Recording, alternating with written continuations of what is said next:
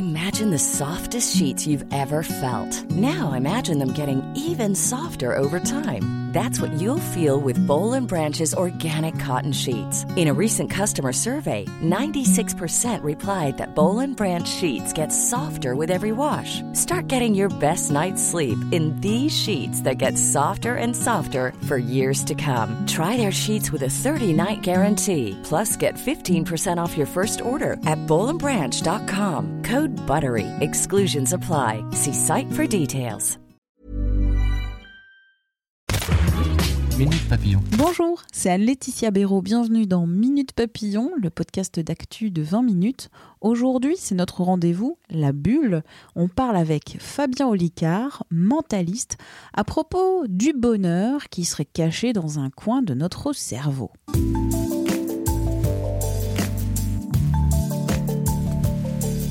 Pour vous, le bonheur, c'est quoi? Moi, j'étais pas complètement sûre de, la définition, donc j'ai ouvert le dico Larousse et j'ai trouvé bonne chance, joie, état de complète satisfaction. Eh ben, c'était pas tout à fait à quoi je pensais, parce que pour moi, le bonheur, ce sont surtout des souvenirs où tout était parfait euh, à ce moment-là, avec euh, des gens que j'aime et qui m'aiment. Alors, bonheur et présent euh, dans la vie quotidienne, c'est pas quelque chose qui est très évident pour moi le mentaliste Fabien Olicard, qui a commencé sur euh, YouTube, ensuite il est allé sur les autres réseaux sociaux, dont Instagram, il est devenu artiste en scène, puis auteur. Il annonce tout de bloc, vous avez toutes les clés en vous pour être plus heureux, et il publie Le bonheur est caché dans un coin de votre cerveau aux éditions First. C'est tentant quand même. Donc je l'ai contacté pour voir euh, ce qu'il pouvait dire sur un sujet qui ne m'apparaît pas si simple que ça. Et puis, comme je ne sais jamais présenter un mentaliste, euh, quelqu'un qui est un fin analyste de l'esprit humain à la croisée de l'illusionnisme, de la psychologie, de l'influence, j'ai tout d'abord demandé à Fabien Olicard de faire mon job et de me dire comment le présenter. Il faut toujours être passionné du cerveau pour s'intéresser au mentalisme. Et peu importe l'angle sur lequel on arrive au mentalisme, que ce soit par le biais de la psychologie ou de l'influence ou de l'illusionnisme ou de la mémoire, d'une manière ou d'une autre, on va tomber sur un grand sac fourre-tout, évidemment, qui va parler de plein de trucs qui partent du cerveau. Donc en fait, moi, vous pouvez dire que je suis mentaliste, passionné du cerveau, curieux d'une manière générale et le cerveau, c'est un gros puzzle. J'essaie de reconstituer les pièces, j'essaie de comprendre les rouages et quand c'est pour moi, ben, c'est pour améliorer ma vie. Quand c'est pour les autres, c'est pour leur transmettre aussi quelque chose et quand c'est sur scène, c'est pour les divertir. Je voulais savoir si c'est vous qui avez trouvé le titre de ce livre ou pas. Oui, euh, tous les titres de tous mes livres, euh, c'est moi, l'éditeur me, me laisse la main dessus avec gentillesse parce qu'il faut savoir que les maisons d'édition ont la main sur le titre et la couverture. Et alors pourquoi ce titre? Parce que le bonheur, ça a beaucoup de couleurs, mais c'est extrêmement difficile, on, pense plutôt, alors c'est une impression personnelle, peut-être que vous allez me, reprendre, mais que le bonheur c'est fugace et on s'en rend compte souvent après, pas sur euh, le moment, ah je vis un moment intense de bonheur, mais plutôt, ah ces vacances, j'étais vraiment très heureuse, j'ai vraiment vécu euh, dans un bonheur complet. Et je voulais savoir pourquoi le, pourquoi le mot euh, bonheur? Bah, du coup, parce que justement, on confond, on confond souvent le, bonheur avec le plaisir. Et le plaisir, c'est un, un shot, c'est un curseur qui monte dans un instant et on le sent monter et on sait qu'on éprouve du plaisir à ce moment-là. Alors que le bonheur, en fait, est un peu stoïcien, c'est-à-dire que c'est quelque chose qui est un peu dans la longueur, c'est un peu de l'équilibre, en fait. C'est juste, c'est bien. Et, et, on oublie, on se dit toujours, je suis en quête de bonheur, alors que bien souvent, bah, tout va déjà très bien, en partie. Il suffirait, à la limite, peut-être de régler deux, trois choses. Euh, et ces trois choses, deux, trois choses à régler sont souvent de l'interne, c'est-à-dire des mécanismes de pensée qui ne vont pas plus que de l'externe, c'est-à-dire des choses que l'on n'a pas ou des choses qu'on voudrait vivre et que l'on ne vit pas encore. Donc, quand j'ai fini d'écrire ce livre, je pense que ça, ça va vous intéresser, je ne savais pas trouver de titre parce que je ne savais pas de quoi mon livre parlait. J'ai commencé à écrire le livre, je me suis dit, tiens, j'écris un livre apparemment sur l'échec. Et assez rapidement, je me suis dit, ah ben non, j'écris un livre sur la flexibilité mentale. Puis après, je me suis dit, ah ben non, j'écris plutôt un livre euh, sur euh, la réussite. Et en fait, à la fin, je me suis dit, mais j'ai écrit un livre sur quoi là En vrai, c'est quoi tout ce, matériel-là? Et je me suis dit, ben, en fait, tout, tout, tout converge dans une seule direction et c'est juste le bonheur. Donc, juste, en fait, ce que j'y mets derrière, c'est se sentir bien. OK, je vais écrire ce titre, c'est le bonheur qui est caché dans un coin du cerveau, en fait. Il n'est pas caché à l'extérieur de la personne. Vous dites le bonheur ne dépend pas directement de ce qu'on vit. Et ensuite, vous êtes pourquoi vous êtes déjà libre et heureux. Donc, c'est, euh, on, a en nous toutes les ressources euh, intérieures, même si on pense que notre vie est un peu complètement euh, dans le chaos, un peu merdique, la rentrée compliquée, la crise. Oui, c'est ça. Ça, c'est de l'instant, ça. non, non, c'est vrai que c'est de l'instant. Quand, quand, quand, je dis vous êtes déjà libre et heureux, c'est, une grosse promesse. Ça fait même un peu gourou, mais c'est très sincère au moment où je l'écris, quoi. De, de j'en suis persuadé. Et, et si par malheur, il y a vraiment un élément extérieur qui, euh, qui empêche au bonheur, c'est qu'on n'a pas décidé d'y accéder soi-même. C'est qu'il y a un problème de décision et qu'on a, a mis en place des compensations mentales pour se dire non mais là c'est normal parce que ça je peux pas en ce moment, alors qu'en fait, encore une fois, ça dépend de nous. Bon, après, je mets ça aussi en corrélation avec le, rapport que j'ai au temps qui passe. Et je sais que le temps passe et qui passe très vite. Euh, ça, c'était mon précédent livre. Mais oui, vous avez un temps infini. Et ce temps est tellement infini que cette règle-là, elle peut, elle peut s'arrêter à tout moment. Et donc, il y, a, il y, a, une espèce de priorité, en fait, à vivre dans son bonheur, euh, à vivre vraiment libre et heureux. C'est la priorité absolue sur, euh, sur tous les autres conforts, sur les regards des autres, sur son propre jugement c'est une vraie priorité. Euh, vous en parliez d'ailleurs dans, votre première réponse euh, en disant euh, ce livre, il aurait pu se, nommer sur l'échec. C'est vrai qu'il y a quand même à plusieurs reprises vous parlez de, cet échec et vous dites qu'on a chacun en soi des ressources intérieures pour, pour avancer. Et notamment à la fin du, livre, vous faites, vous listez une, des personnalités essentiellement anglo-saxonnes, Winston Churchill, Jeanne Moreau aussi, Marilyn Monroe, qui se sont bien vautrées avant de connaître la reconnaissance et euh, le succès. Et ça, euh, c'était important de, de, lister ces personnalités de, pour vous dire, bah, bah non, bah, on n'y arrive pas toujours. Et puis parfois, on y arrive tard, comme euh, Winston Churchill, c'est à partir de 62 ans qu'il a eu. c'est incroyable. Hein première, première expérience vraiment du pouvoir en première ligne. Et, ce qui est fou, c'est qu'on le cite encore aujourd'hui, donc c'est quand même très très drôle.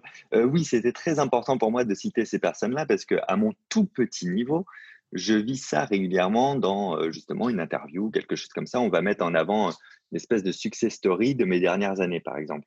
Et à chaque fois, je me dis, mais c'est très incomplet comme puzzle. C'est un peu, c'est pas mensonger, mais c'est un peu facile de résumer ça à tout ce qui a marché pour occulter volontairement tout ce qui n'a pas marché. Et, le camping à 20 ans euh, à l'île de Ré. C'est ça, c'est ça, exactement, de vivre en camping, de, de, de, se planter dans ses premiers spectacles, de lancer des projets qui n'aboutissent pas du tout, qui plaisent à personne. C'est les ingrédients d'une réussite, en fait. C'est pas, c'est pas les ingrédients d'un échec. Et l'échec, le mot échec tel qu'on le perçoit aujourd'hui, donne une fin de non-recevoir. Et je me suis dit, bah, OK, on va, on va prendre toutes ces personnalités, moi, que j'admire, et on va aller creuser un petit peu dans leur parcours pour faire exprès de montrer les moments où ça aurait dû s'arrêter si c'était un échec, en fait. Et alors que ça n'a pas empêché du tout euh, euh, qu'ils aboutissent à soit ce qu'ils avaient voulu, soit à autre chose, mais à une réussite de vie, en fait, au, global. Euh, Michael Jordan aussi, je trouvais ça très inspirant, la déclaration qu'il avait faite il a compté le nombre de paniers ratés dans sa vie, le panier décisif raté, les matchs qu'il a fait perdre. Et, il dit c'est grâce à ça que je suis aujourd'hui le meilleur joueur mondial.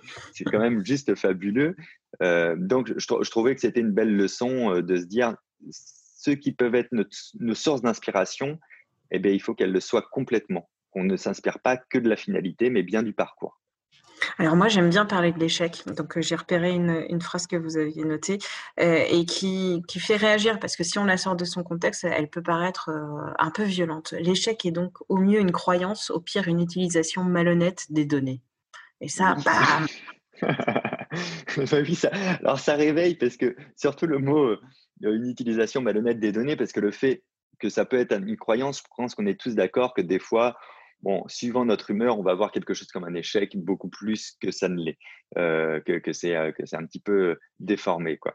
Par contre, euh, que c'est au pire une mauvaise utilisation des données, ça c'est vrai. Et du coup, admettre cette vérité-là, ça veut dire se prendre toute la responsabilité de ce qu'on va faire de ces données-là.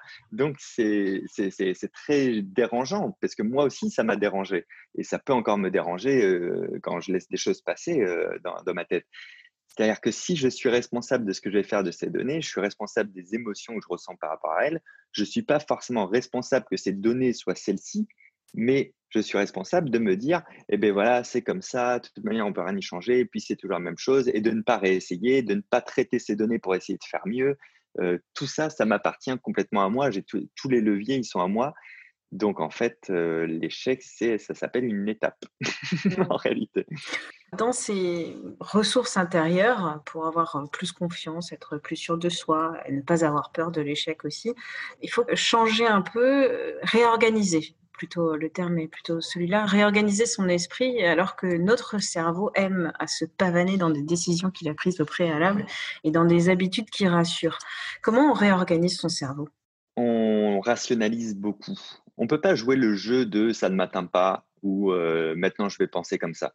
Ça, c'est pas possible. Et quand on essaie de le faire, on le fait 3-4 jours et puis euh, la vie reprend le dessus et les, et les patterns de pensée habituels aussi, les systèmes de pensée aussi. Donc, il faut tout rationaliser et tout décortiquer. Ça prend du temps mentalement, mais on se fait presque des micro-thérapies sur plein de sujets. C'est très important de le faire, de se dire, là, je suis dégoûté. Pourquoi je suis dégoûté? En fait, pourquoi Bon, ben, parce qu'il s'est passé ça, d'accord, ok. Mais pourquoi ça m'affecte à ce point? Parce que je l'ai raté ou pour autre chose? Bah, oui, bon, ben, honnêtement, parce qu'il faut être honnête dans ces démarches-là, honnêtement, je suis dégoûté que mes amis aient vu que j'avais raté ça. Ah, ok, donc j'ai un problème avec le regard des autres. Ok, bon, ça, c'est pas très grave. On peut peut-être le mettre de côté parce que ça ne, ça n'affaiblit pas notre amitié, etc., etc. Et donc, de, de se faire toute cette déconstruction à chaque fois de ce qu'on ressent, parce que ça passe quand même souvent par une émotion. Et euh, l'émotion, en fait, du coup, devient une donnée pour le cerveau qui, comme vous le disiez euh, si bien, va se dire, OK, qu'est-ce qu'on croit d'habitude? C'est quoi nos habitudes? Euh, C'est quoi notre système de pensée? Eh ben, on va tout mettre là-dedans et on va se faire croire que ça, c'est vrai parce que c'est plus rapide, parce que le cerveau a besoin de, de décider très rapidement et d'agir très rapidement. Hein. C'est pour ça qu'il nous fait ça. C'est pas pour nous piéger, c'est qu'il veut nous rendre service pour pas qu'on se prenne la tête justement et qu'on puisse aller vite. Et ça, c'est un réflexe qui date de la préhistoire, mais aujourd'hui, on a le temps de prendre le temps. On n'est plus dans l'urgence, on n'a plus besoin d'aller chercher de la nourriture en euh, permanence. Oui, exactement. Donc, euh, donc, tout va bien. Les biais cognitifs euh, dont notre cerveau est rempli ont existé et ont été maintenus pour notre survie. C'est ce qui faisait, par exemple, que si on mangeait un champignon rouge qui nous rendait malade, tous les champignons un peu rouges, on se dit, je m'en méfie. Bon, c'était un raccourci qui était très utile à une époque. Aujourd'hui, pas du tout. Si euh, en essayant quelque chose, je n'ai pas réussi, euh, je n'ai pas à me méfier de toutes mes tentatives d'essai futures parce que c'est pas grave, la survie n'est plus en jeu en fait. Donc on doit mmh. aussi lutter contre une forme de, de rapport instinctif au danger et on, et on perçoit encore l'échec comme un danger potentiel, que ça peut être des peurs de rejet, ça peut être euh, des peurs de confort, ça peut être plein de peurs différentes, mais c'est quand même associé à ça. J'entends bien, euh, en plus vous êtes euh, fort de votre expérience de mentaliste, donc sur l'introspection d'analyser mon émotion à un moment, surtout l'émotion qui peut m'assaillir quand mes copains me plantent pour mon anniversaire. Mais j'ai toujours du mal à comprendre le conseil, voire parfois l'injonction, ça dépend de, qui dit ça, au lâcher prise. Et je trouve ça assez surprenant d'avoir en fait rationalisé. regardez votre vie, regardez vos émotions, regardez comment, comment vous faites, et parfois vous faites mal et, et ça peut aller mieux, et en même temps lâcher prise. Et ça, je ne comprends pas. Moi, je, suis, assez d'accord avec ce que vous dites dans le livre. J'en parle à un moment donné euh, de est-ce que les mauvaises émotions ont droit d'exister? Bah, Évidemment que oui, en fait. Là où on doit éviter de faire quelque chose, c'est de, de, se, de se complaire à se rouler dedans. Mais on peut la laisser venir, on peut l'observer et puis on peut l'assumer. Euh, moi, j'assume des tristesses, j'assume des colères, j'assume des déceptions. Juste après, comme je rationalise, je me dis OK, OK, c'est pour un temps donné, il ne faut pas que ça m'empêche de après mais je ne cherche pas à la gommer parce que j'ai pas envie de me mentir à ce que je ressens. Mine de rien, je le disais tout à l'heure, mais l'émotion, c'est quand même une information de ce qu'on de, de ce qu'on est en train de percevoir par rapport à ce qu'on vit. Euh, c'est un petit peu le coup du lâcher prise. C'est un peu comme si on m'enfonçait un clou dans le bras et que je me disais non, il faut que je lâche prise sur la douleur. Ben non, en fait, on m'envoie une information, mon bras me dit attention, il y a un gros danger ici prête attention à ça et change quelque chose pour que ça fasse moins mal. Et donc, euh, effectivement, je vais le clou, je vais me soigner, je vais faire attention à ce qu'il n'y ait plus de clou qui rentre là. Eh bien, si j'éprouve quand même une émotion forte, il est important de la comprendre et pour la comprendre, je suis obligé de la vivre un minimum. Euh, mais si je cherche à la comprendre, je vais là aussi pouvoir peut-être modifier quelque chose de l'externe ou de l'interne pour que ça fasse moins mal et surtout pour agir différemment les prochaines fois. Mmh. Et pour que ça fasse moins mal, euh, euh, il y a un conseil à donner à tous les auditeurs, c'est de bien commencer la, journée, de faire euh, attention à ses émotions au, petit-déj et évidemment de ne pas prendre son, téléphone avec toutes les notifications qui, bah, vous en avez plein parce que sur YouTube, il n'y a, pas que des gens gentils aussi. Il y, en a ah aussi, mais il y a aussi des gros trolls ah qui vous balancent sur, la sur tous les réseaux, la, première heure de la journée, c'est effectivement l'heure qui compte le plus pour l'état émotionnel de la journée dans sa globalité. Peu importe ce qui se passera dans votre journée, ça aura été conditionné parce que vous avez vécu au tout début.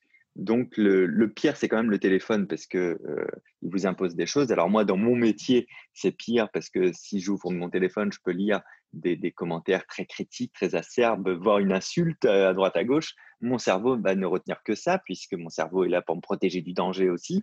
Euh, donc, il va mettre l'accent là-dessus, il va lui donner de la force et je vais être foutu pour la journée. Donc, la première heure de la journée, il faut prendre vraiment soin de son environnement, soin de soi, pas d'engueulade, on ne regarde pas les infos tout de suite, on, peut, on peut juste bouquiner, se lever, prendre son petit déjeuner, se laver, prendre soin de soi, et au bout d'une heure, on va dire rentrer dans la vraie vie. Mais euh, c'est un, vrai sas important à garder, effectivement.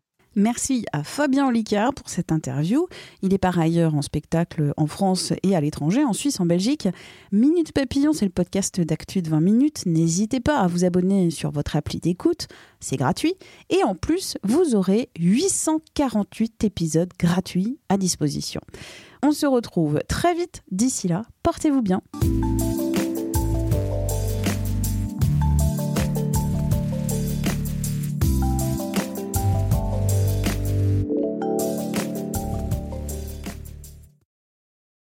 On ne va pas se quitter comme ça. Vous avez aimé cet épisode? Sportif, généraliste, sexo ou scientifique, varié mais toujours bien informé. Découvrez les autres podcasts de la rédaction 20 minutes sur votre application d'écoute préférée ou directement sur podcast au pluriel.20minutes.fr.